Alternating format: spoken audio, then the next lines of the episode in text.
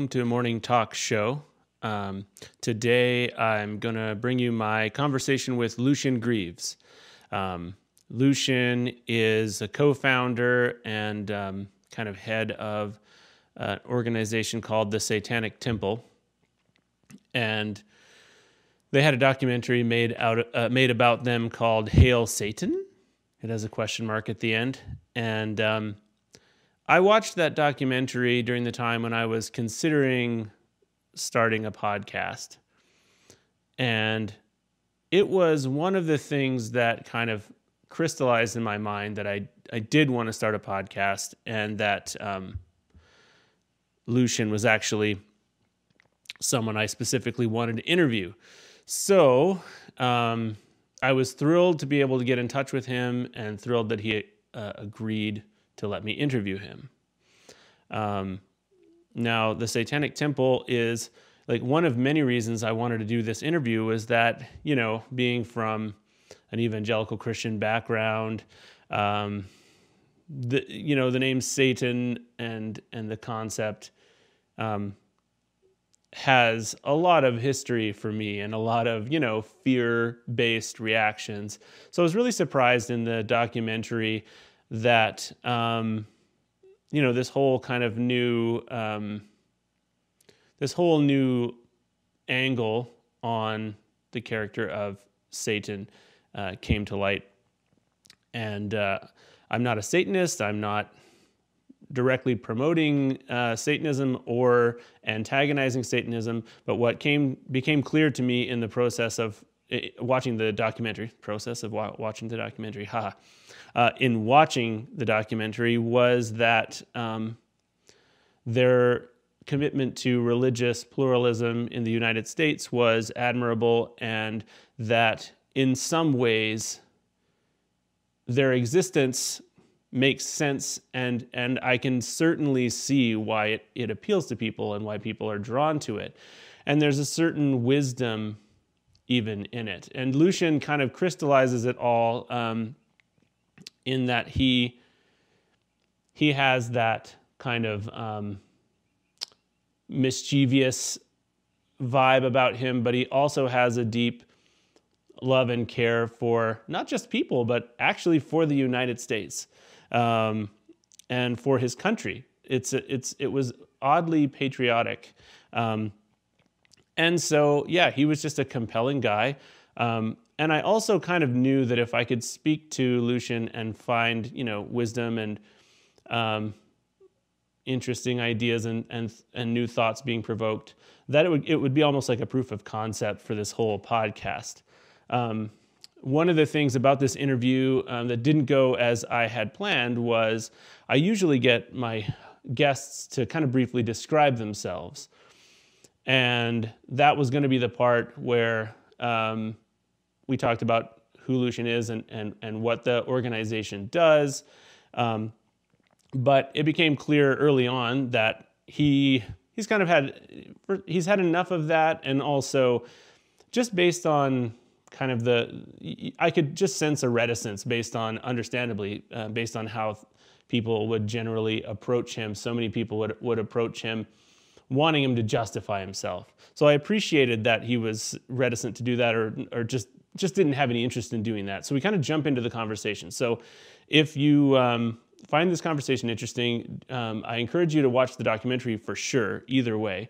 Um, do a bit more research. Um, you can see that the Satanic Temple does a lot of things. They actually have religious practices that they engage in. Um, they're a humanist organization. They, they don't believe in, they're non theistic, so they don't believe in a literal being called Satan.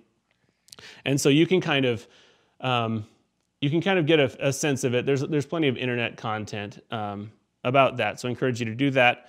Um, but that being said, um, I felt like it was a great conversation. I felt like um, we got in a groove, and and Lucien um, kind of displayed a, an openness to just this being a real conversation and not being something where he was promoting anything or I was promoting anything. I identify myself as um, being from a Christian background, being involved in Christianity in, to some degree still. Uh, so, anyway, talking too much again. Like and subscribe to this video uh, and, and leave comments, please. um, with your perspectives and uh, with things I may have missed. If you're from the Satanic Temple, please, you know, let me know what I've gotten wrong or misrepresented. If you're whatever, just just I want to I want to chat about uh, these things that we talk about. So without further ado, here's my conversation with Lucien Greaves. Okay, uh, so welcome to uh, the morning talk show, um, Lucien Greaves. I I'm a fan of yours. I saw the the documentary, um, which a lot of people saw, "Hail Satan," and oh yeah, I saw that one. Yeah, you saw that one. It sounds familiar. Uh, I, I, I, and like I said to you on Twitter, it's kind of one of those things. Like I, I was starting a podcast already, and then seeing that documentary and seeing you as just this uh, this figure in this kind of almost reluctant figure um, in the documentary, but with this passion, I was just like, um, it was one of the things it, you were one of the people that inspired me to really want to do the podcast for real. So it's it's a real honor to to have you on. Well thank you. It's an honor to be here thank you um, so just for um, because the, the my podcast doesn't usually center around uh, uh, satanist topics uh, can you describe briefly how you how you sort of describe yourself and and the satanic temple to people I've stopped describing myself to the to people anymore. Uh, sure. there's quite a, quite enough material. Um, you know, now there's a documentary, but uh, at the end of this month or the beginning of next month, a book comes out by Ox, uh, published by Oxford University Press, written by a religion scholar, Joe Laycock, who was writing about us from our very inception, really. Mm. And uh, it, that also gives a good kind of background overview of the beginnings and philosophy of the Satanic Temple. But uh, mm-hmm. after like seven or eight years now, people arguing whether this should be viewed as a legitimate religion, people questioning our authenticity, people asking uh, ad nauseum what we're about and everything. Yeah. It's, it's a bit difficult to not uh, suffer a bit of burnout, but at least, uh, you know, I, I guess that's uh, uh, a natural pattern that that works out for the best because in the beginning that material isn't available at the time that it is you know right. you, you have the luxury of kind of uh, of kind of indulging that that burnout after a while but yeah, yeah. at this point i pretty much uh, direct people to the to the materials and we have a, a, a quite a wealth of information available online mm-hmm. which again of course makes the uh, some of the ignorant questions thrown at thrown Twitter, as though that's just a form on uh, you know all day long every day. Uh, that makes that kind of dynamic all the more infuriating. Yeah, absolutely. I can and I can fully understand that. Like, uh, it, it I I appreciate one of the things I appreciated about uh, about the the way you were portrayed in the in the documentary was um, that kind of um, I guess that kind of action based, action oriented personality that you had where um, you had no interest in, I mean, for, correct me if I'm wrong, you had no interest in kind of uh, sort of selling anything on the strength of your charisma or on the strength of your of your personality like you had you had you seemed to have a mission um, that was primary. Um, yeah, I certainly didn't think I had any uh, any photogenic charisma in the traditional sense, for sure. I, I didn't think I was, uh, you know, even from my own point of view, I didn't feel like I was a a marketable marketable central person, especially because I, especially in the beginning, I, I really had reservations about speaking in front of crowds, the same as anybody yeah. else, I guess. I didn't think I would ever become acclimated to it, but it was such a trial by fire you know, when we first started doing what we were doing, I don't think people realize how much we were in the news. A lot of people only heard of us from the documentary, but right. when I first started taking on that role, I was doing interviews all the time. Yeah. And to be fair, a lot of them were local interviews wherever yeah. we were doing whatever we were doing. But to me, it's all one and the same, you know, yeah. it, uh, and that's how you become acclimated. And it's a, I've always had a certain social awkwardness and a, and a, in, in a real discomfort being in crowds. And it's weird to see how uh, my mentality has changed over time. now it's far more uncomfortable for me to be uh, a part of the crowd where everybody's coming up asking. It's nice meeting people who this resonates for, but Right. when it's a whole crowd of people, it can be it can burn you out and be really oppressive. Yeah. But the funny part is, is like now in a crowded environment, I much prefer being on the stage than uh, right. than anything else. So And I, I guess you can't help but the, have these situations you're in change you over time. And Yeah. I've been very cognizant of that and tried to not make those changes uh, occur for the worse. right. So you have noticed a, a change. You, you've noticed a change in your your ability to be in the spotlight since kind of. You mean since the documentary, or since just uh, becoming the spokesman of the church, or the Since being a, a public person that Yeah. people, you know, that people take my opinion seriously, uh, you know, before I was as guilty as anybody of saying things I didn't need, uh, I didn't mean, you know, bombastic things for humor value, or uh, now I feel like I don't even openly want to say if I think uh, a- a certain artist's music sucks or you know Right. a movie I saw was bad or whatever because I'm amazed at who notices now.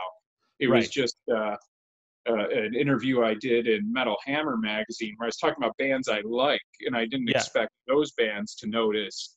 But I mentioned one of the bands that I like, and uh, they were excited. They noticed that I had said that. Now I'm working on a side music project with a couple guys from that band. Oh, cool. Think I'm really glad I didn't go off on some tirade about music I think sucks, except for Justin Bieber. I did go off on a tirade about how I thought his stuff sucks, but I don't Sure. regret that because I don't think there was ever a chance that he would look at that and have his feelings hurt. Yeah, no, he he doesn't seem like musically or personality wise he's in your uh he, he's he's anywhere close.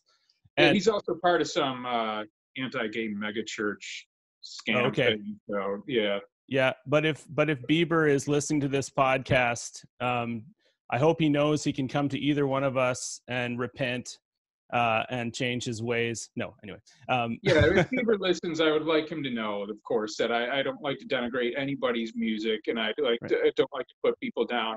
But he can still go fuck himself because fuck him stuff is terrible. Thank you. Yeah, don't hold back. Don't hold back. No, um, but I appreciate I appreciate what you're saying. Like, because I'm also a, a musician and performer, and I'm I'm very much in the same boat of like not like feeling super weird in crowds, like feeling very strange, and kind of panicky. Um, and then up on stage, there's this weird safety that you feel.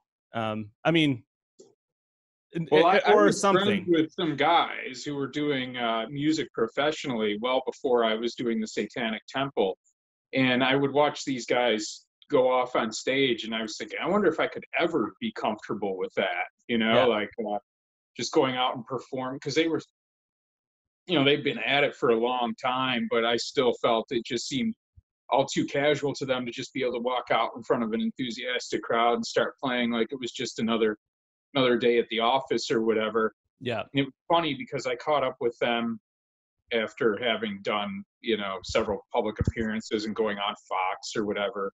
Yeah. And the front man of the band was just like, I don't think I could ever do what you do. That kind of, you know, debating environment, that kind of scrutiny. Right. Something I, so it made me realize that is completely different. And I did a couple music shows in Philadelphia over a year ago.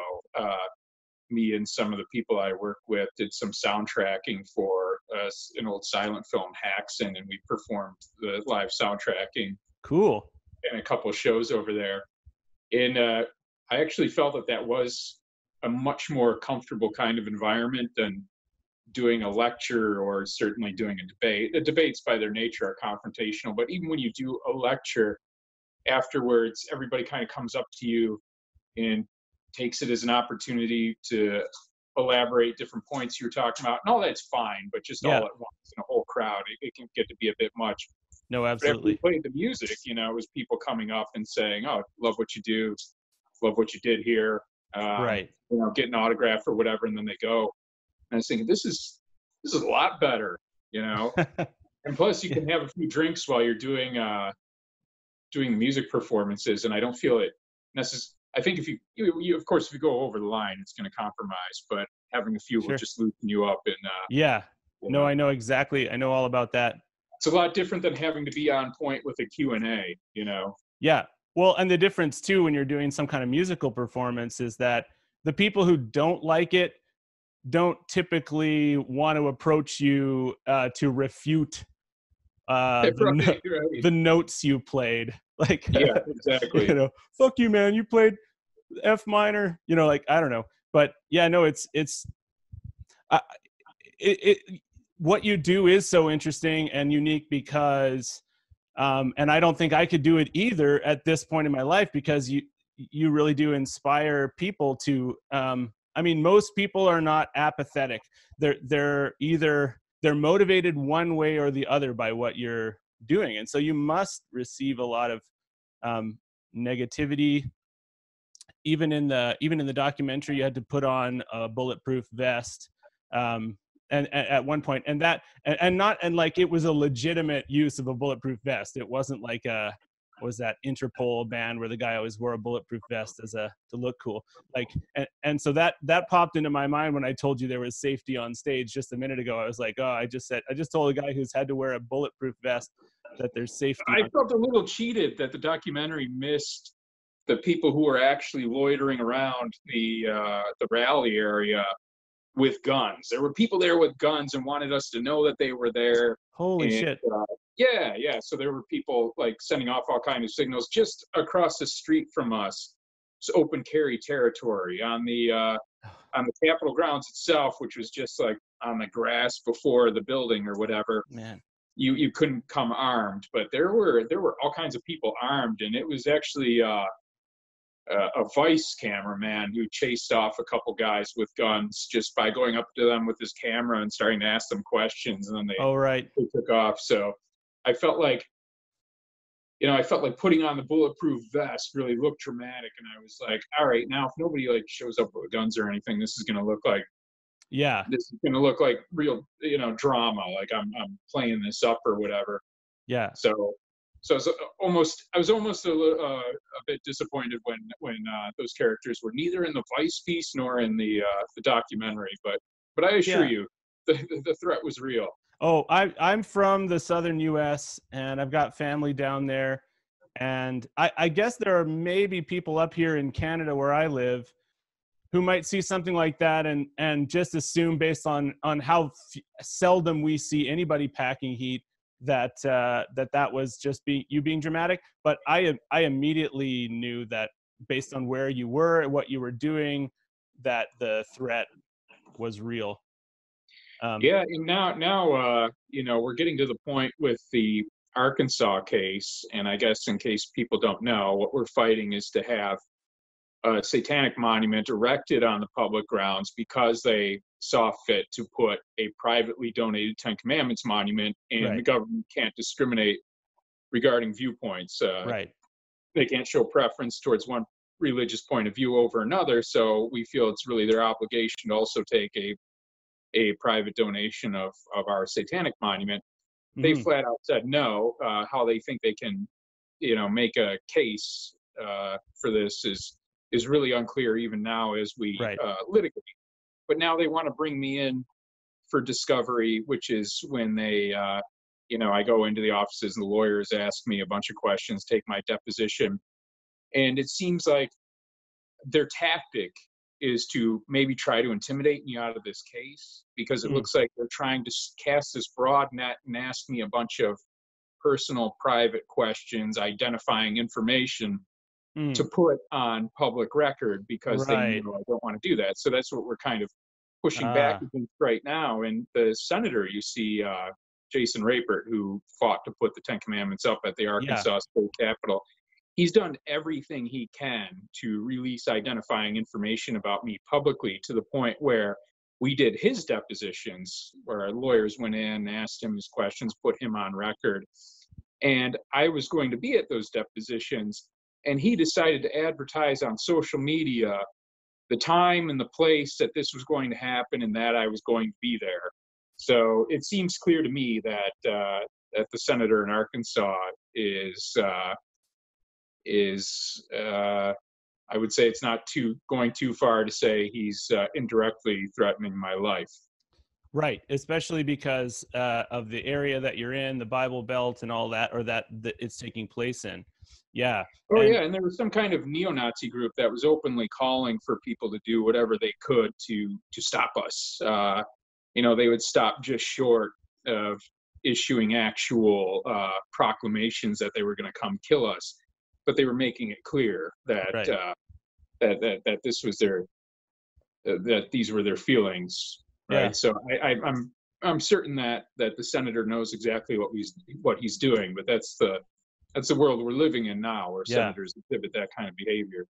Man, uh, like in in the documentary, and I really hope that anyone listening to this watches it who hasn't, because it's really you can't make up these people like uh like Senator Rapert.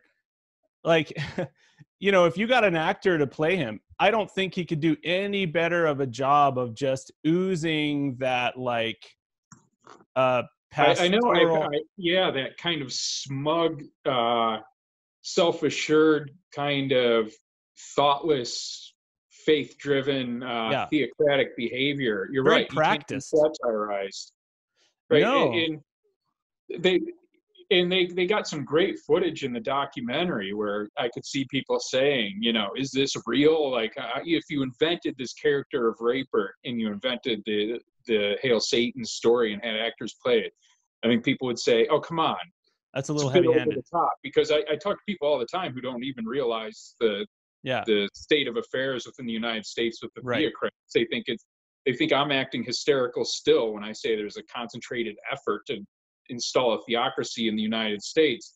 Yeah. You see characters like Rapert on camera for this documentary, his eyes rolling back in his head, palms up to heaven, saying, "We are yeah. what we believe." In defense yeah. of putting the the Ten Commandments monument. No, we are what we do, shithead. yeah. No, like yeah, it, people have to start taking politicians seriously when they say they have these superstitious beliefs. I think we've been indoctrinated you know even non-believers from the beginning of their lives to feel that there's some kind of uh, etiquette stigma against holding somebody's religious beliefs against them no matter how uh, how deranged they are or, or how uh, superstition driven they may be. Yeah. And uh, to the point where we just accept politicians saying they hold these really bizarre, irrational beliefs, yeah. and hold this kind of prohibition against uh, against calling those into question at all. And I think we're seeing the ultimate outcome of that now. Well, uh, and, oh, sorry, go ahead. No, no, I, I was just going to say, including in Australia, where the prime minister has uh, done so so little to address about two thirds of the goddamn uh, island on fire at this yeah. point, but he's been pushing to uh, to uh, preserve the religious liberty of those who want to discriminate against gay couples. I mean, yeah, it it doesn't get stupider. Yeah, like it. I, what I notice is that politicians, and I'm I'm like, I, I just have the hardest time drumming up any enthusiasm for any politician ever but they become a they become a uh, a totem or like it the animus or the spirit of of their what they perceive to be their the public you know and and they they see the power behind you know like the political power behind the um, religious right. And they they become uh, like you know the, I would be interested to see people like Rapert when they were young and all that, you know, because I feel like they become these monster, like you know, these monsters, like a Megazord of of all of the, uh, you know, beliefs of the people that they think will will give them power, and and and they end up fighting for things that are just, yeah, like you say, just uh, they're distractions from the the yeah, work well, of humanity. I mean, look at Trump. I I think there's very few who actually think he's some kind of true believer in any spiritual or religious sense. Yeah. But at the point where uh, copping to those beliefs or or uh, feigning those beliefs uh, brings back so much. Yeah. And power gain, yeah, it's uh, it, it's it's a dysfunctional spiral for sure. Yeah, and I and like uh, to be honest, I'm I'm from the Christian tradition. I'm still somewhat involved myself. Like I still, I mean, I I pray. I I um I, I, read the Bible. But when Trump got elected, and I saw people treating him as a believer, I thought, well, the the a believer means nothing anymore. You know, it, it, it's an it's an absolutely meaningless term if someone as as unkind as him. I mean, on just a personal level, can be called that. You know, like, and it's, but, it's but just watch.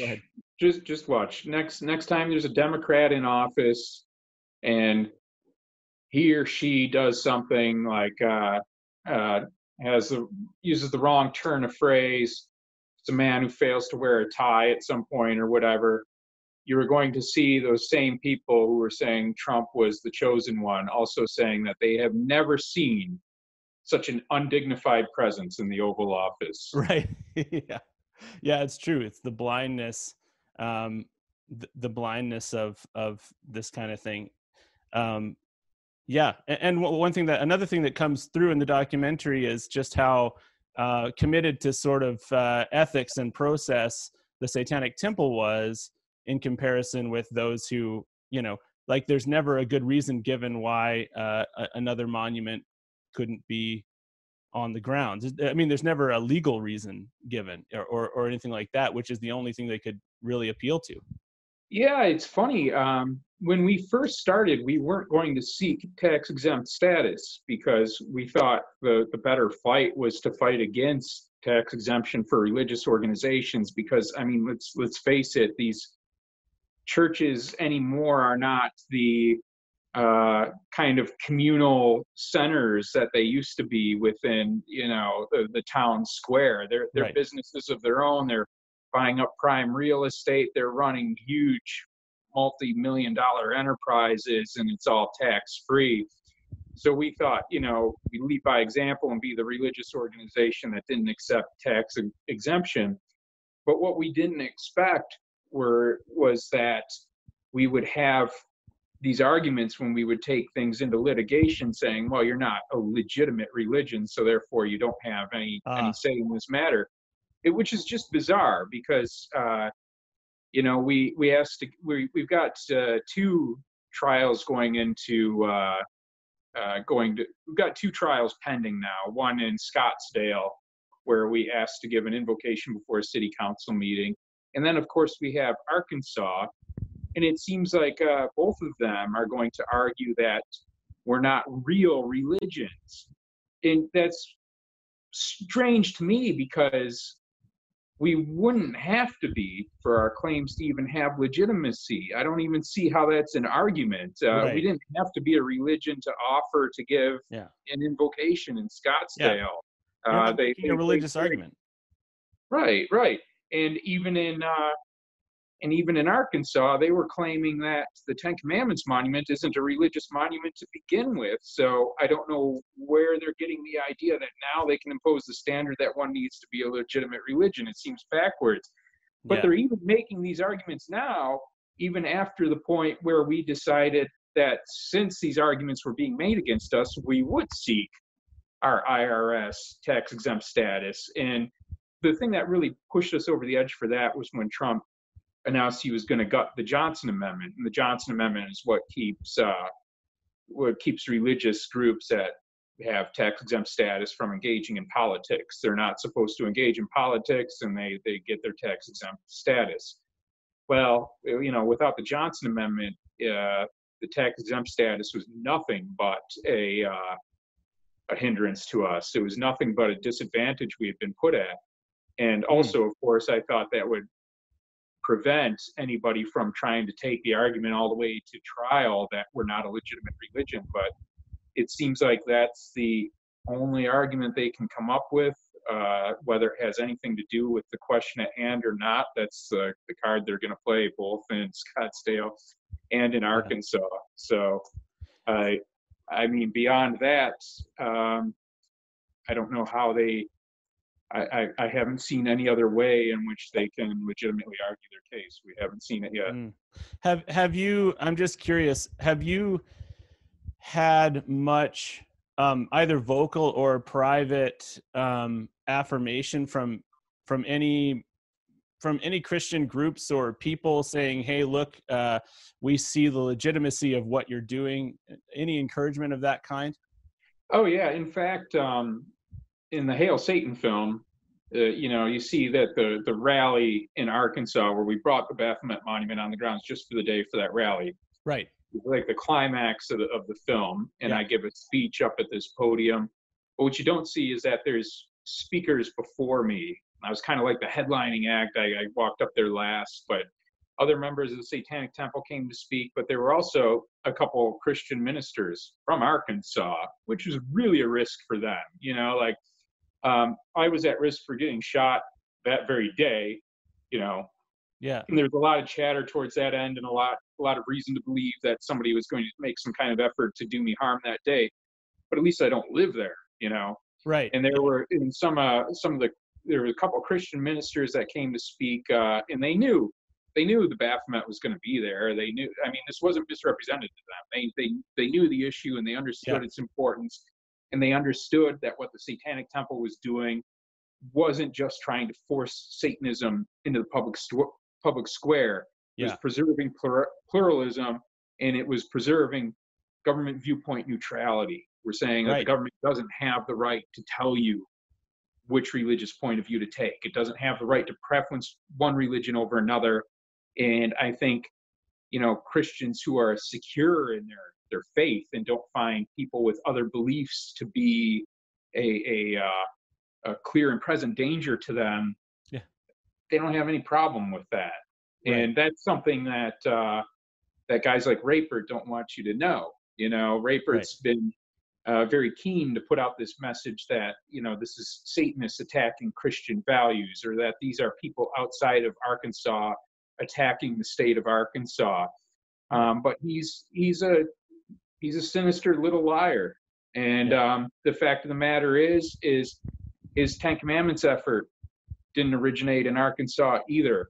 He refused to answer these questions when we put him under deposition, but it's clearly a part of Project Blitz. Project Blitz is a nationwide effort to install theocracy in the United States. It involves the Congressional Prayer Caucus and other organizations that put together model legislation, like the legislation that called for the Ten Commandments Monument to be on the grounds in Arkansas. Yeah. It was almost the exact same wording in Oklahoma. And in each of these states where these things come up, they act like these are homegrown grassroots efforts within their home state. Huh. And the fact of the matter is that that is not at all accurate. People like Rapert are just mindless little tools for a larger theocratic effort that people should pay attention to. Yeah. Oh wow. Okay, so I didn't know about Project Blitz. It's yeah, Project Blitz is responsible for all the efforts now to put "In God We Trust" in all the public schools. Um, Project Blitz was also responsible for legislation that uh, it, a lot of a lot of anti-abortion legislation. Mm-hmm. The legislation in Ohio that uh, that proclaimed that students uh, couldn't be marked wrong for giving a wrong answer so long as that wrong answer was in, in line with their religious beliefs. And what was funny is the lead sponsor of that bill denied knowing anything about Project Blitz or having any connection to the Congressional Prayer Caucus. And The Guardian found out that he was, in fact, co chair of the Ohio uh, Prayer Caucus. So uh, apparently, there's a code of silence. Like I said, uh, Rapert would not speak to the uh, uh, to the revision history of the Ten Commandments bill in Arkansas. He claimed legislative immunity from having to answer any such questions under deposition, which was uh, which was something that was flabbergasting to all the lawyers in the room. But that that's uh, apparently uh, Project he invoked doubted doesn't doesn't like to be spoken of. Yeah, so he invoked that verbally, like you said, legislative what? Yeah, he he he uh, he invoked some kind of legislative immunity from having to answer these questions, and uh, there were lawyers from the ACLU, the Freedom from Religion Foundation, and the Satanic Temple there And I was looking around to these lawyers, and they were saying they they had never heard of this kind of immunity being used in this way. That it's a very limited type of immunity that huh. had to do with internal workings of some kind of legislation or whatever. Um, yeah. And even Rapert's own lawyers didn't seem sold on the idea. And I guess, you know, uh, there's probably going to be, there's probably been objections filed to the fact that he wouldn't answer basic questions. But, but there we are. Here it is a public official passing legislation in the public's name and then refusing to answer questions about where that legislation came from. Wow. Well, the first rule of prayer caucus is you don't talk about prayer caucus, I guess. Yeah, that seems to be the case. and uh, Project Blitz is is something that uh, was kind of outed by uh, political research associates and local to me in the Cambridge area.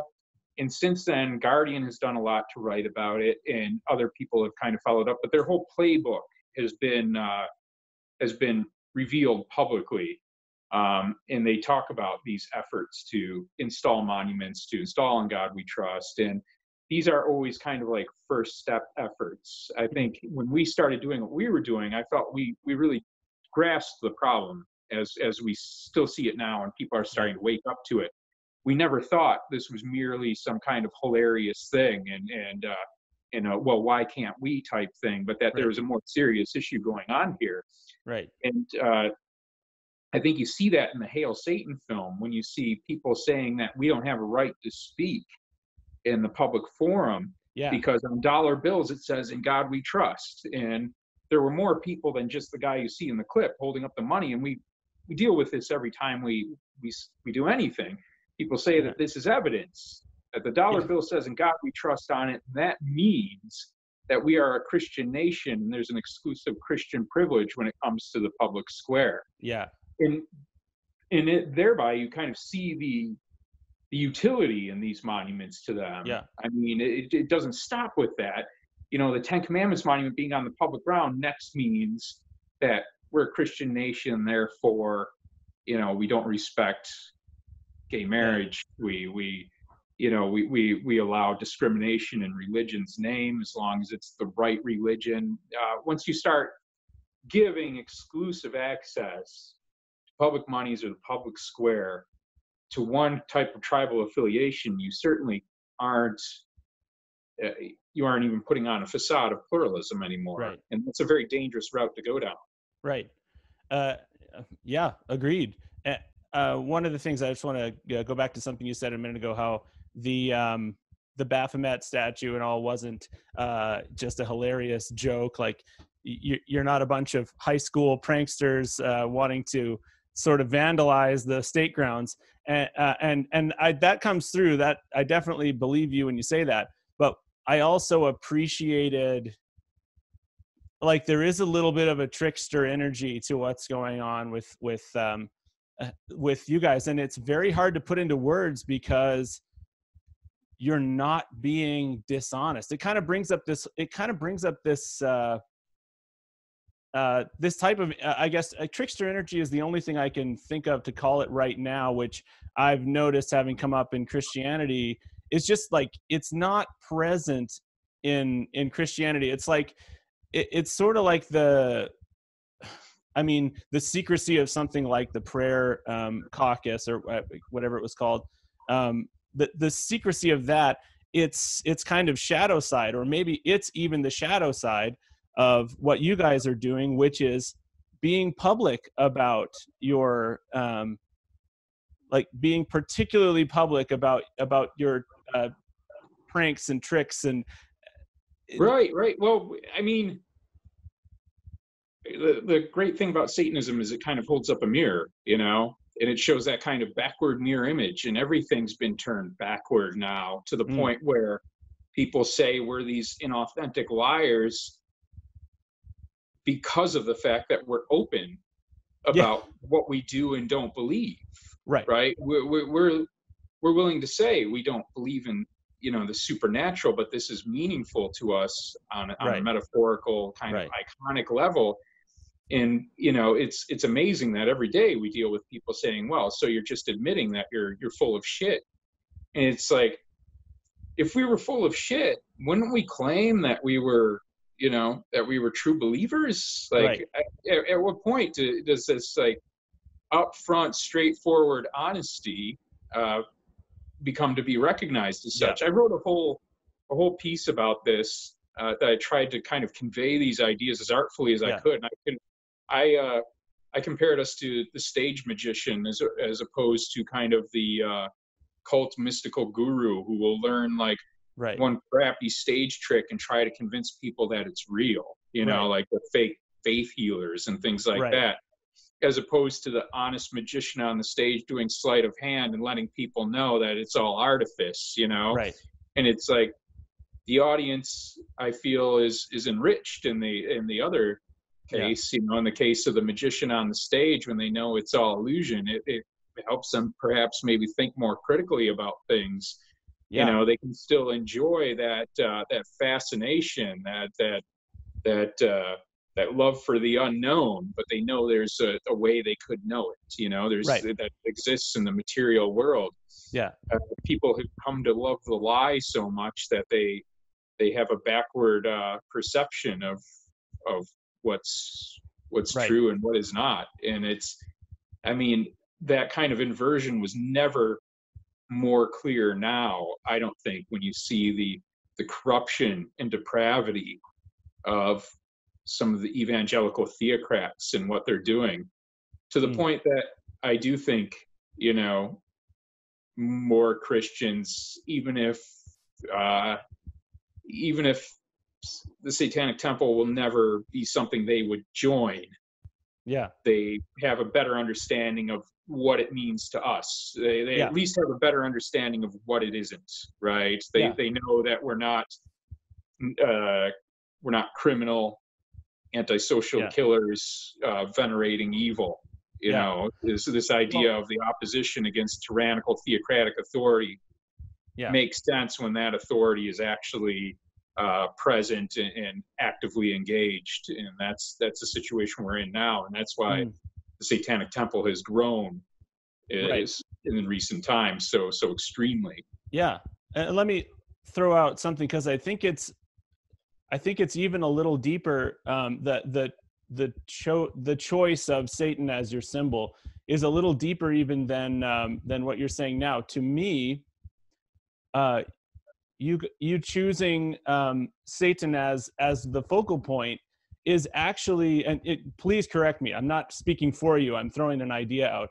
Um, is actually an acceptance that you and all of us are a part of this of the same story so in other words instead of coming up with a god that you made up instead of like a, a more legit flying spaghetti monster you took you are using the actual kind of antagonist from what has become the uh the the narrative of the united states the, the narrative Well, of the west That's, that's that's the outcome, but the process of getting there isn't one in which we kind of sat around. We were like, well, "What kind of character or icon can we use for this?" right That never happened because, for you know, and of course, I don't speak to all people who even identify with us, but in my case, it wasn't like, well, you know, we got Satan, we got these other characters. Which which one do we take? Right. Like the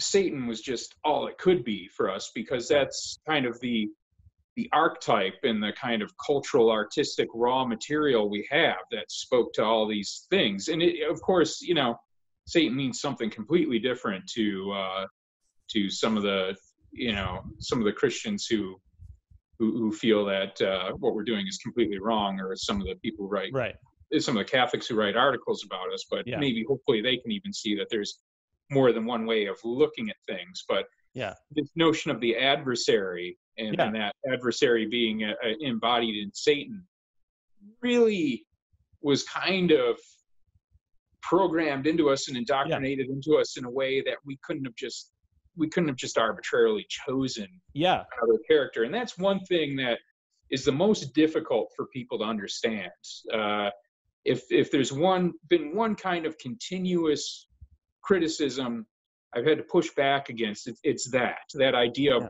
why couldn't you choose something else? The idea that if you're non-theistic, then the the characters, the the metaphors, they're all arbitrary. Right.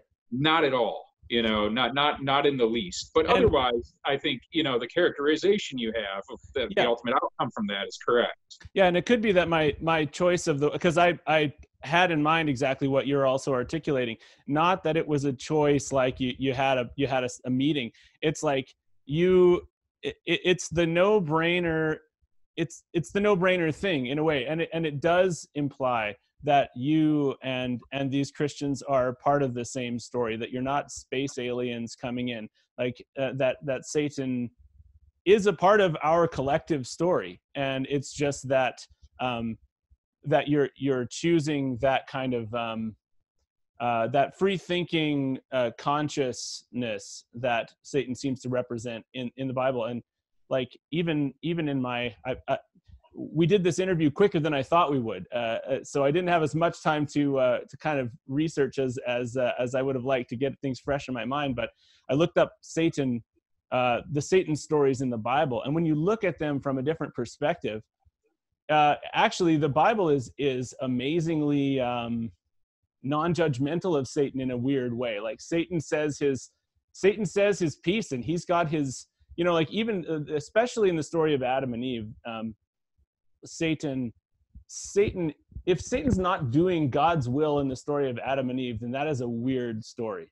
You know what I mean? Like- Right. well, I mean, there's also the argument that Satan's never explicitly named as the serpent, and that that Oh, kind okay. of interpretation comes afterwards. But right. I mean, if you look at the the book of Job, he seems to be kind of palling around with God and go. playing this game alongside God Yeah. at the time. So I, I forget what the death toll is, but people often like to throw out the death toll of uh, how many how many people Satan was said to have killed in the Bible as opposed to God. And of course, you know, Oh, it's there's there's a there's a big disparity there.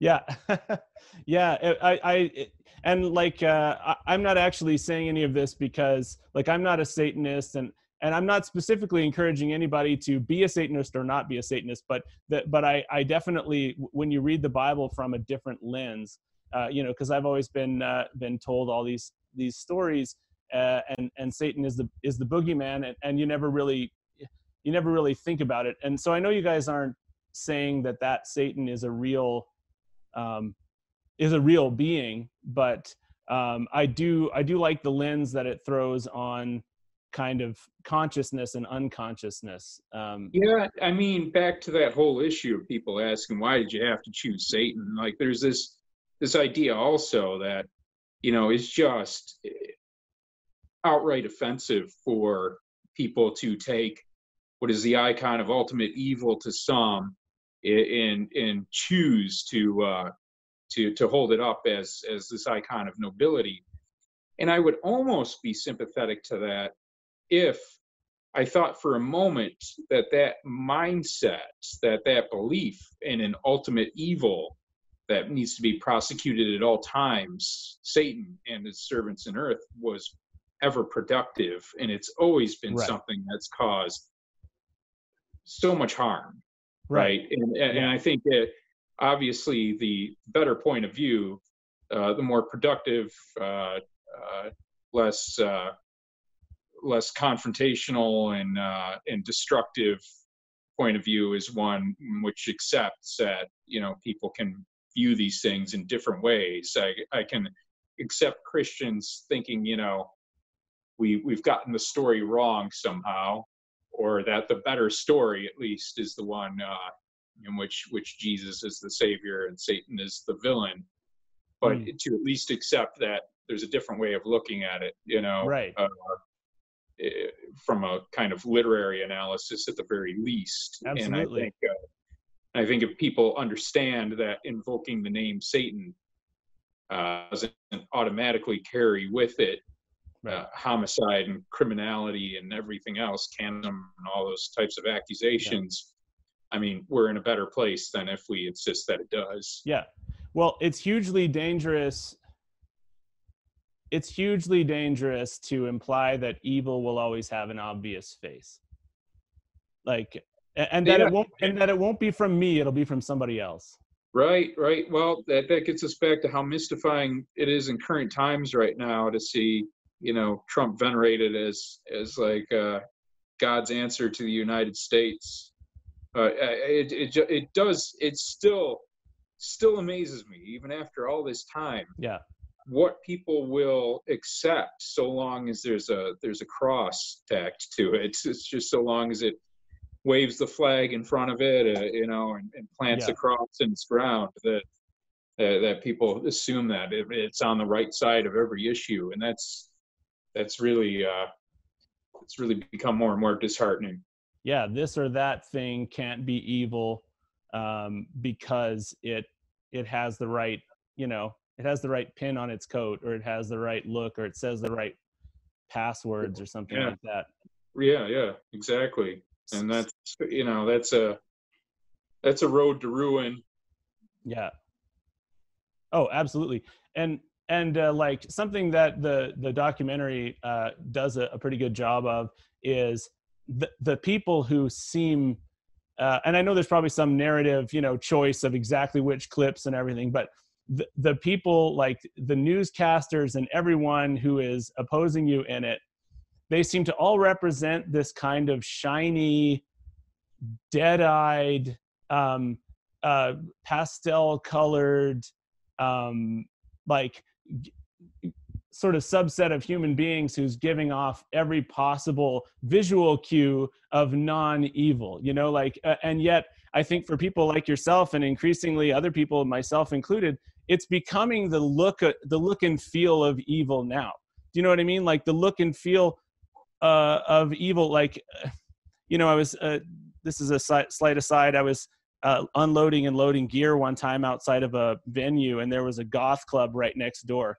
And i remember someone i was with who was older was just terrified of these goths and wanted to stand there and and guard the car so that nothing got stolen. And i realized at that time that like without even thinking about it i i in, just innately trusted these these goths more than like if there had been a, uh, some dudes in in baseball hats standing there um, you know uh, with you know with muscle shirts on in the winter um, I would have been ter- I would have been scared of those guys. And it was like it's it's sort of it sort of brings up the idea that the even the aesthetics, the percept the perceived aesthetics of evil, are making a, a full switch. How do you how do you feel about that concept? No, I, I think you're right. I was speaking at a uh, at a law school like a year ago, something like that, and uh, it, it was it was at one of the higher end universities, a respected law school, and and I was one of the speakers. And the day before, they had had somebody from the Obama administration speaking or whatever. So it was it was kind of a big deal uh,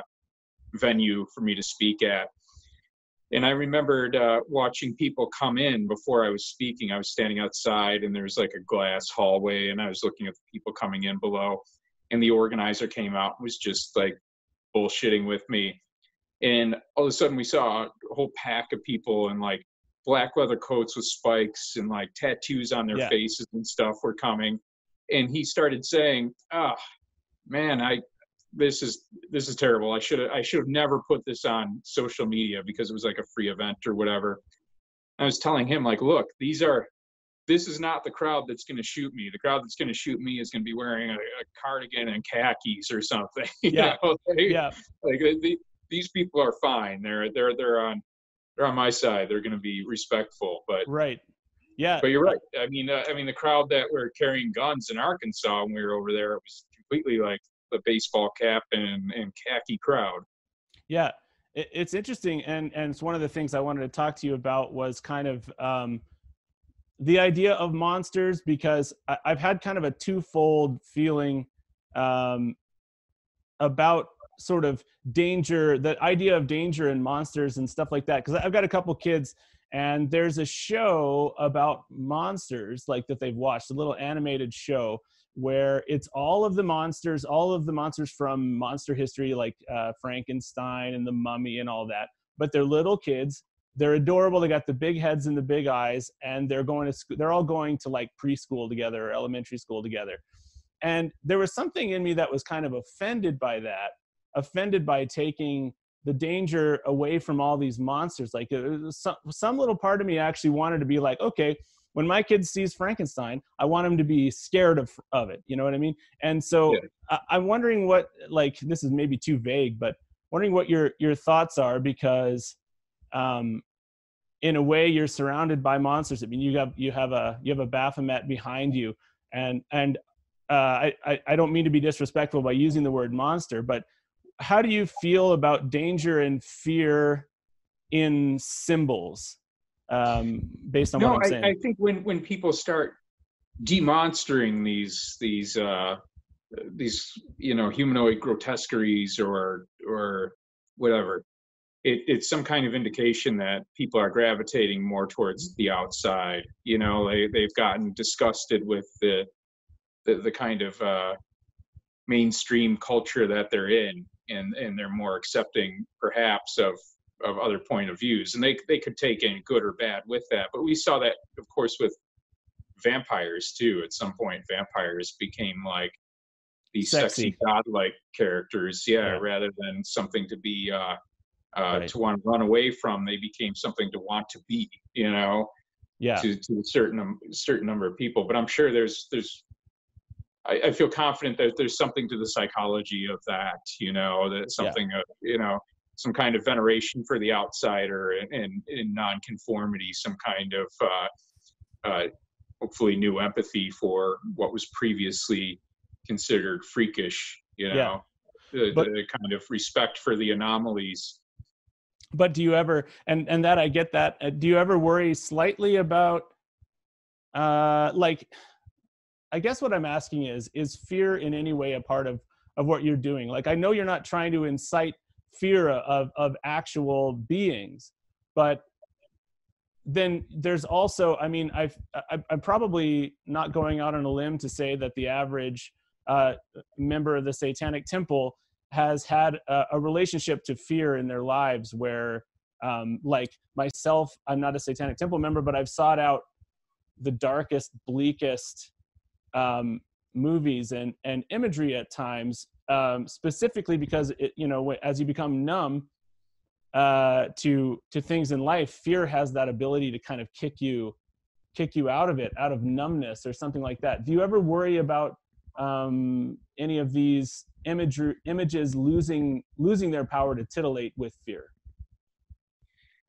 Not, I don't worry about the supernatural images uh, losing their their power to uh, to to frighten people. Um, I think, you know, I, I what I would just worry about is people going too far to justify uh, counterproductive or antisocial behavior mm. um, because they're trying to embrace some kind of outsider denigrated character. Right. I mean, I remember like there was a really real true crime craze throughout the 90s and in the early 2000s and uh, it, it got to the point where it seemed like people were really glorifying serial killers completely forgetting that there okay. were victims behind them you know like uh, and, and i was always really irritated by a certain counterculture segment's veneration of charles manson Right. I, and, and I understood where it came from.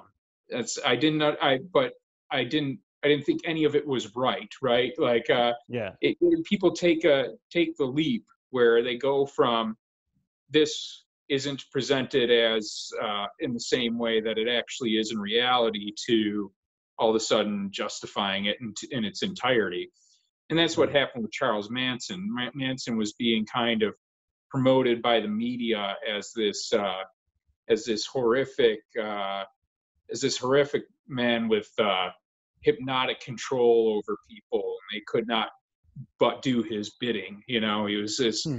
cult master and all that kind of thing. When really he was just, you know, from what I could see and what I think of Manson is just being a, a, a stumbling idiot you know, with a bunch of deranged and, and moronic ideas. And uh, he would he was kind of like he he was kind of like the Deepak Chopra of his day. He would just say things that were paradoxical or nonsensical, and people would ascribe this great meaning to them. Right.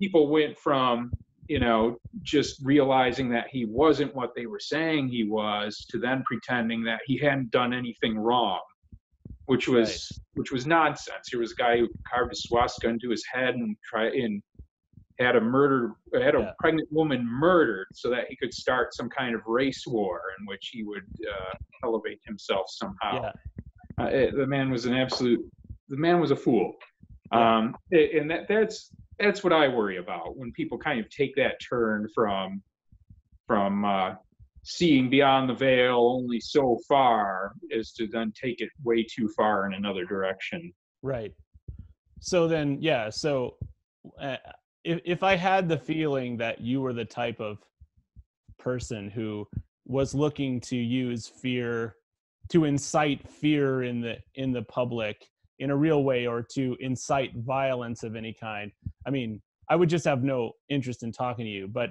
uh, so I, I definitely in asking about fear i'm not uh, not implying any of that stuff. I just think no actually the the baphomet monument is is fascinating in that regard because you know, I was working with the guy who was sculpting it, mm-hmm. and he kept coming back with these versions of the head, and uh, he, he, his initial impulse was to give it a very stern kind of evil expression, you know, the furrowed eyes right. and everything. And I kept telling him, no, no, no, soften the features. I want the features to be neutral. You know, this isn't this isn't evil. This is this is yeah. just what it is, right?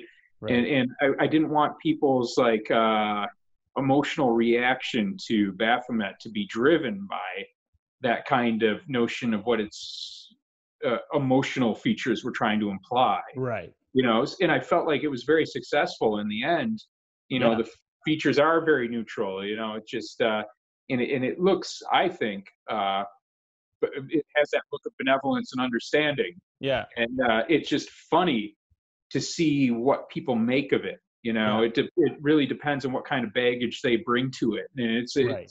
it's it's gratifying to see in that way see people come up and say this is a beautiful work of art this uh, yeah. uh, you know signifies something very lovely and other people look at it and say this is a horrific monster and i can't believe you would ever think for a moment that anybody would want this on the public grounds and it's right. it, it's just amazing to hear what different people see yeah through a different set of eyes but with different kind of yeah. mental filters bringing it to them well there's a lot of psychology and philosophy that imagery brings brings to the surface and turns it into behavior turns it into emotion uh, that can really only happen through a symbol uh, you know through some kind of symbology um, and so yeah i mean I, I, that that's really cool to hear. Has anybody had like a, a, an extremely emotional kind of spiritual reaction to the baphomet statue like it breaking down or uh well i i've seen uh you know this is another thing that that some people won't won't understand but we actually do have rituals and, and ritual events but they're you know there's still non-theistic there's no supernatural component to hmm. them mm. we don't believe that we're summoning spirits or anything like that yeah they're cathartic experiences right. they're uh, you know a, a, lot of activities that kind of use applied psychology uh, one of the people i work with shiva is putting out a book of these kinds of rituals and talking about their kind of psychological value that people they have for people yeah. and things like that um, she authors a lot of this stuff and and I don't. You know, I, I, like to see these things kind of emerge from the, the chapter structure and, and the people who identify with us.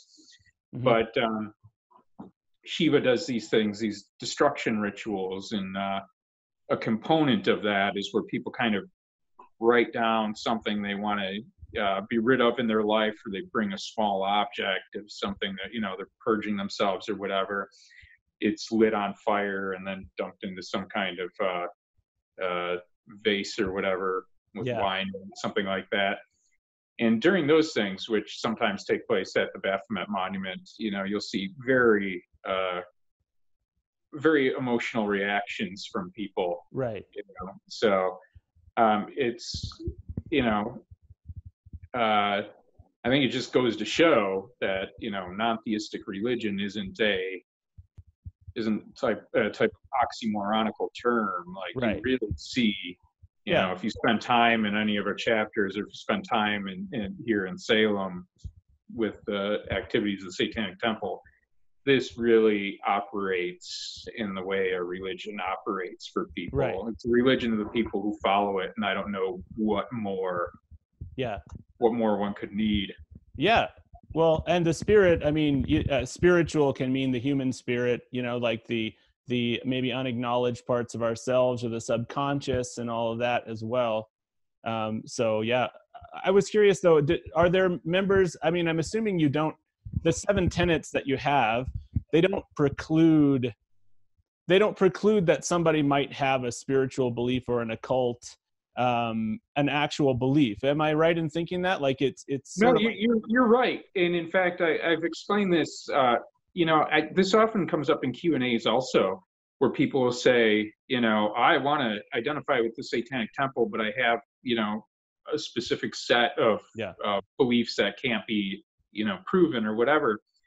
And i always tell them that the uh the position against supernaturalism and against uh or you know that uh precludes theism is organizational it's not necessarily right. individual right i think yeah. you know uh superstitious beliefs theistic beliefs they're not uh they're they're only problematic necessarily if, if they're counterproductive to the person who holds them, of course. Right. But if that person trying to impose something that can't be proven, you know, something that's an item of faith right.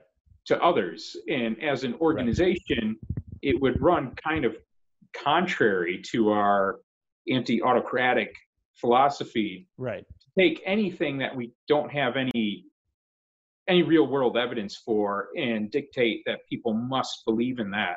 Right. So it's it's an organizational viewpoint. If if somebody is in uh is in a chapter or is in a member or whatever, and they they privately, I mean, they don't have to remain silent about it necessarily, but they they just can't insist that anybody else believe as they do. Right. I guess that's something that I've thought about quite a bit because, um, you know, as I like, as my Christian faith has been like just, just t- totally pulled inside out and, and shoved all around by life in, in general uh, is that we've lost a, i mean a lot of religions uh, have lost the um, the subjective um, nature have lost sight of the subjective nature of their beliefs. In other words um, the the fact that somebody's experience of god or somebody's experience of talking to the dead or somebody's experience is is for them. Their experience is theirs it's for them. And and so like some of these things where people are debating the ex, you know with a scientist and a christian debating the existence of god as though they're talking about two objective phenomena uh, like i i, I think that's that that just doesn't sit well with me so um yeah no i i you know I, I don't like to I certainly won't talk shit on the atheist community because you know they, uh, we've gotten a lot of interest. I speak at atheist conferences a lot of times and things like that. But the the discussions to me, I I have to admit, uh, they're just they're just boring and tedious after a yeah. time. There's only so much I can I can talk about. You know why I believe in one thing and don't believe in another or or whatever else. Um, yeah.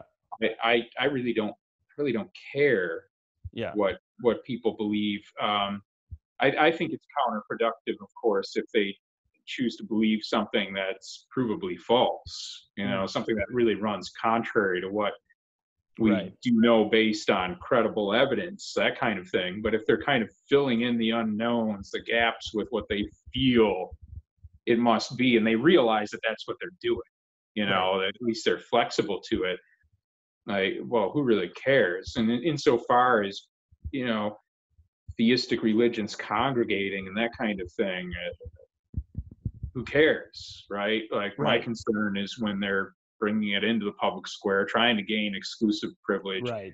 You have politicians pandering to tribalism over pluralism uh, then you have real serious problems. Right. Yeah exactly. And that's and that's what that's what's happening when we when we try to uh, put a, a, coat of makeup over the United States and you know and the West, uh, a Christian coat of makeup. We put you know it doesn't make the face underneath it you know reflect the the face of god. It doesn't put anything deeper into you know it just gussies over the you know the the cesspool. I mean a, a, a divided nation that that uh, i mean it's not i'm not describing america as only a cesspool but like i'm just saying that putting a christian face on it doesn't take away any of the well evangelical nationalism has become a real kind of cesspool of religion and yeah. I, I, have to think you know well we did see the uh the controversy with christianity today um coming out against Trump, and it's a real popular evangelical right. magazine that kind of came out from left field, and then uh, Trump accused the magazine of being some kind of uh, extreme liberal publication, which was laughable. yeah. But you know, before then, before there was those indications at all, I was just thinking how bizarre it was that there weren't at least some evangelicals really concerned that this, you know, even though they might feel they have power now with him being in there, that they they stand to lose all credibility for having given up, it seems, everything they claim to stand for. Yeah. Just to have that power in the White House, you yeah. know, just to abdicate all their moral norms, which you know they premise their whole foundation upon, uh, has yeah. now been kind of thrown out the window uh, just so they can have this kind of direct uh, view into policy. I, I, feel like that's a, you know, and, and, they really seem to be coming out ahead. But I still think that the gamble is just too much. You know, yeah. I, I, I really don't think the Satanic Temple would be would would be uh, such a thing if right. it weren't for that irresponsibility on the other side. I mean, they they've driven so many people away, you yeah. know, and, a percentage of them come to us, you know, and find a new sense of community. And right. you see that even in the documentary. You know, we have a guy Mason who's famous for wearing his bow tie in the. Oh yeah. Oop. Oh shoot! Hang on, you're frozen. Uh. Hmm. Oh, okay. Am I back? Uh, I've got you back, and we're still recording. Sorry, Mason with the bow tie. Yeah, he he was an evangelical, and he felt alienated by the the path that evangelicals were taking, and and you know he's not he's not a rare story. Yeah. You know. Yeah. No. And when when all is said and done, this this might be the the ruination of of uh, the evangelical identification? Uh, yeah, you know, I I um I definitely hope it's the uh, I definitely hope it's the end of this seemingly unified evangelical voice because you yeah you're you're talking about I, I mean I I know I probably know more people who identify as Christian who don't like Donald Trump than the other way around. It's just uh, somehow there, there there's not a system or a um, you know there's not a pipeline for them to to to be a part of that voice necessarily like it's kind of that yeah i mean they're not militant they're not organized and i hope that kind of changes in the future like personally i i, I feel like uh like i felt a real kinship with you and with your um with your purposes when i was watching that movie. Uh, like not every single thing every single moment but the spirit of it uh, the spirit of it was was life affirming and and and so I really do hope that that more people, especially in in in the form of a vote, uh, will um, will show themselves uh, to to not believe that that Donald Trump is uh, speaking for or representing Christianity or Christian Christian morals in any way, like uh, and, and and actually make that known in the near future. No, I hope so too. And kind of back to that question of if I'm concerned of taking away the fear from certain monsters that, that people have traditionally held on to, I feel like the situation is that if in the in future generations, you know, uh, satanic temples are saying they want to put up a, a, monument next to some Christian memorial or whatever else, that the prevalent response from reasonable people would just be like, "That's oh, the Satanists. They're just another damn religion. Like, why not?" You know. Yeah. like the knee jerk reaction would be like, "Well, who are you to say they can't?" If the other guys are like, you know, right. I, I would hope that like in the future that would be the mainstream response, uh, even from publicly engaged Christians who yeah. Understand what religious freedom actually means. Right. Yeah, and and you know, like if uh if you guys get your Baphomet up, I would hope that uh uh you know maybe a, a a Buddhist community would you know would, would be like oh you know that's kind of interesting maybe we have a chance i mean uh, uh first of all i, I kind of think it is weird to have uh, religious symbols on these legislative grounds to begin with but if it if it's a thing you know I, I hope that other people take advantage of it as well and get some get some ideas out there you know get some some symbolism out there. And i don't know it feels like a weird time it feels like a weird time for our nation where our symbol our, symbolism is um increasingly either co-opted or meaningless you know and uh the baphomet obviously still has some power as a symbol but um yeah i'm just i'm just curious how other symbols will what other symbols might might come up or what other kind of I don't know. It's a it's a really weird kind of feels like a turning point. Uh, this is not a question. I'm just I'm just literally processing what we're talking no, about. No, you're, you're right. It, it, but it's it's another thing that kind of speaks to the kamikaze course that the evangelical nationalists are on now with the Bladensburg Cross ruling, which was a recent Supreme Court ruling that we knew would go in favor of putting this uh, of keeping this large cross on this, these public grounds. They, they use the same kind of argument that was used in Austin to keep a Ten Commandments monument up, whereas uh, they were saying that there was no evidence of religious discrimination, which was r- really kind of bizarre because they they kind of put like the the hurdle to be like there need to be like affirmative evidence of the intention of just uh, of keeping other religions out or having an exclusive viewpoint put on the public grounds rather than just acknowledging that that was the outcome by doing this you know right. it was yeah. silly but you know but they were also saying well it was already there for over 40 years so now it's a historical landmark and it's one of those things where it was like within god we trust on the money it's ceremonial and patriotic and at what point uh, do they have to start becoming concerned about having de-christianized Christian symbols. You're actually right. claiming now that a cross on the public grounds has nothing to do with Christianity, or that the yeah, Ten that's messed up. Monument, yeah, or that the Ten Commandments monument has no no real sacred value, but secular value. At what point uh, do believers get pissed and say, yeah. you know, it's not for the government to say that this is something of theirs, that this is secular, right. but this is something that's meaningful and sacred to us.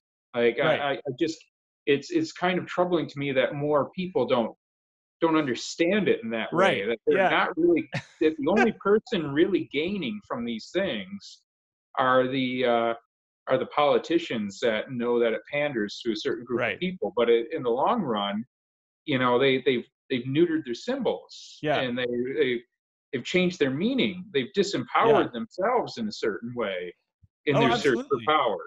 That's a very that's a very um observant that's a, yeah that's a very insightful thing to say.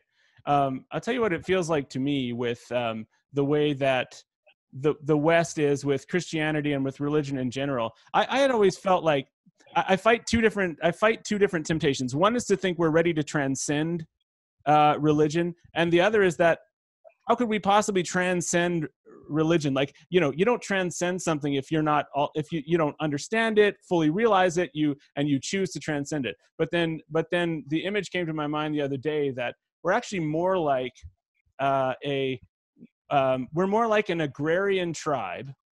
So if we make it into a, a very um, sort of uh, pre-technology situation we're more like an agrarian tribe that has been living off of a certain crop and the over time the soil and the conditions the weather everything uh, the predators all of this stuff has has changed. And our crops are dying.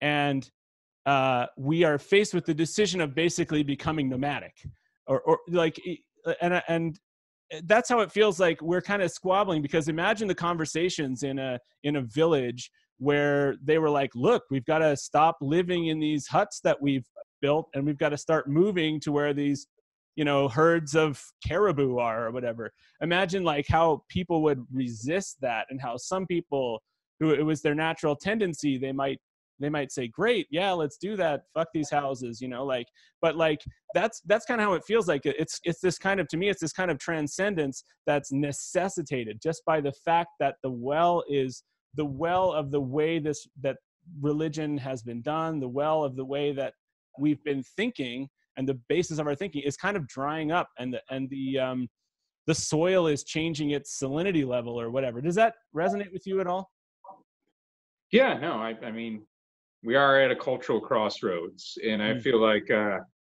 you know we'll, we'll never know fully what our place is in it but i think the way people approach the question of satanism now is already so different from when we started where mm. i think more and more people are realizing that there's a potentially respectable point of view right. attached to this and i think we can't possibly know necessarily all of what that does to the rest of culture but i like to think it's deeply profound and when yeah. i see even the subtle things uh, the subtle missteps of the evangelical nationalists I I uh, you know, I can't say I lament what I think they're destroying, but I think they're uh, they're, they're so they're so blind by immediate greed, yeah, and, and that's so apparent that uh, that they're they're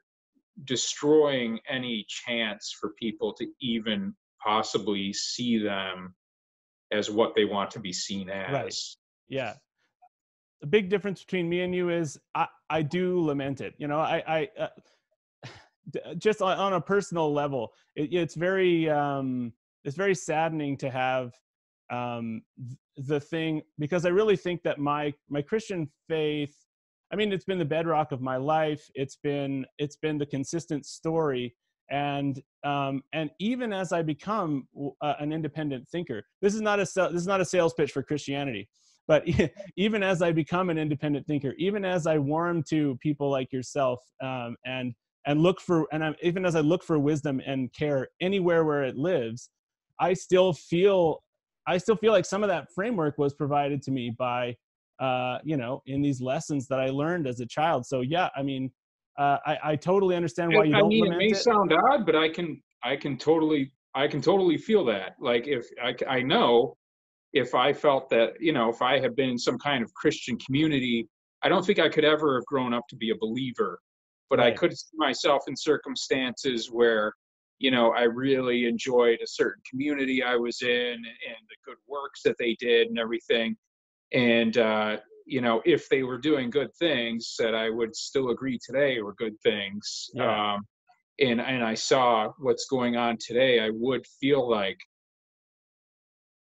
I would feel like that entire background, that entire community was being directly shit upon.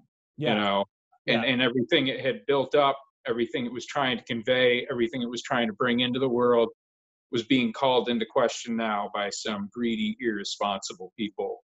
Yeah, absolutely. And that that is how it feels. And honestly, like uh, uh people are looking for wisdom and care for other human beings wherever it can be found and i've seen that i've seen that in what you're doing um, and, and and so yeah i, I i'm really glad to to get a chance to talk to you um, i i want people to watch the documentary. I want people to think critically. Um, I want people to oppose the people you're opposing, and uh, and so um, yeah, I, I, just want. I think we're at an hour and 20 minutes here, so I don't want to maximize your time, but uh, I, I, appreciate your generosity of spirit, uh, and I appreciate uh, yeah, you, you just having this conversation with me today. Great, thank you so much. It was great talking to you. Check in with me anytime. Thank you very much. Is there anything else like that this brought up that you want to say before it's all over? Or? No, just keep a lookout on our. We've always got things going on, so if people mm-hmm. are interested in the updates, just keep a lookout for us on our website, thesatanictemple.com, and check out our social media. But uh, yeah, we're we're never we're we're never short of uh, new activities to uh, to observe and and uh, and possibly participate in. I mean, we have uh, either an active chapter or nascent Friends of group chapter in each of the 50 states right now. So so Oh, wow. keep a lookout What is Yeah. the what is the total number? Do you know? of chapters and Friends of groups. Yeah. Uh, well over 50 because we have international presences too. So yeah, I don't I don't even know. We have So- one here in Edmonton. Well, anyway, thanks. Lucien Greaves. This has been a great chat, and I'm assuming based on what you're saying, you're okay with me putting this up. I always offer people the chance for me not to not to put this on the internet. Oh no no yeah go ahead. Okay. Uh, well, thanks very much, and and uh, I hope you have a great uh, rest of your day. It was great to meet you. Great. It was great meeting you. Thank you. Thanks, Lucien.